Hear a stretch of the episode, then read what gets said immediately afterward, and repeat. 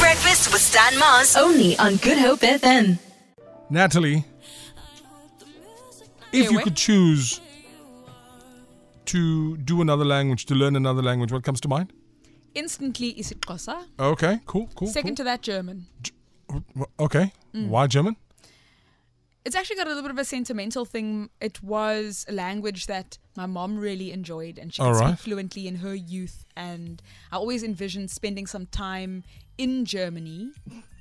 So I want to be able to say more than Ich lebe dich, you know? So you, this is the irony here.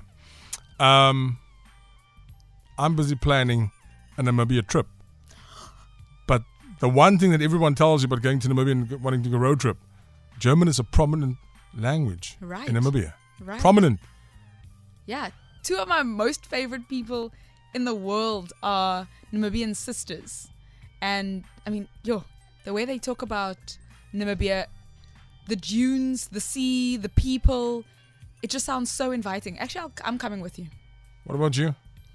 Uh, for me, also Xhosa. I, I did it all until matric, and I regret not like. Taking it further. Uh, Okay. Two languages. Two. I'm s- busy with one, Zulu, and that's because half of my family is Zulu now, and then the other one is Arabic.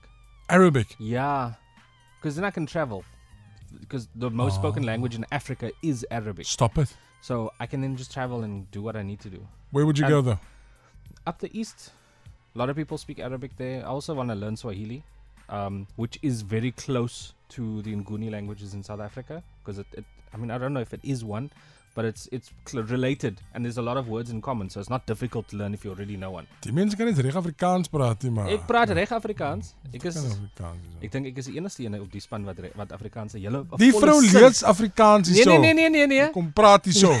ons praat die hond. Ons Blaf. praat die hond blaf. Natalie wat sê And jy? I'm Beite. Natalie En on hy the- blaf. on the German, né? Alweer. Um reading it.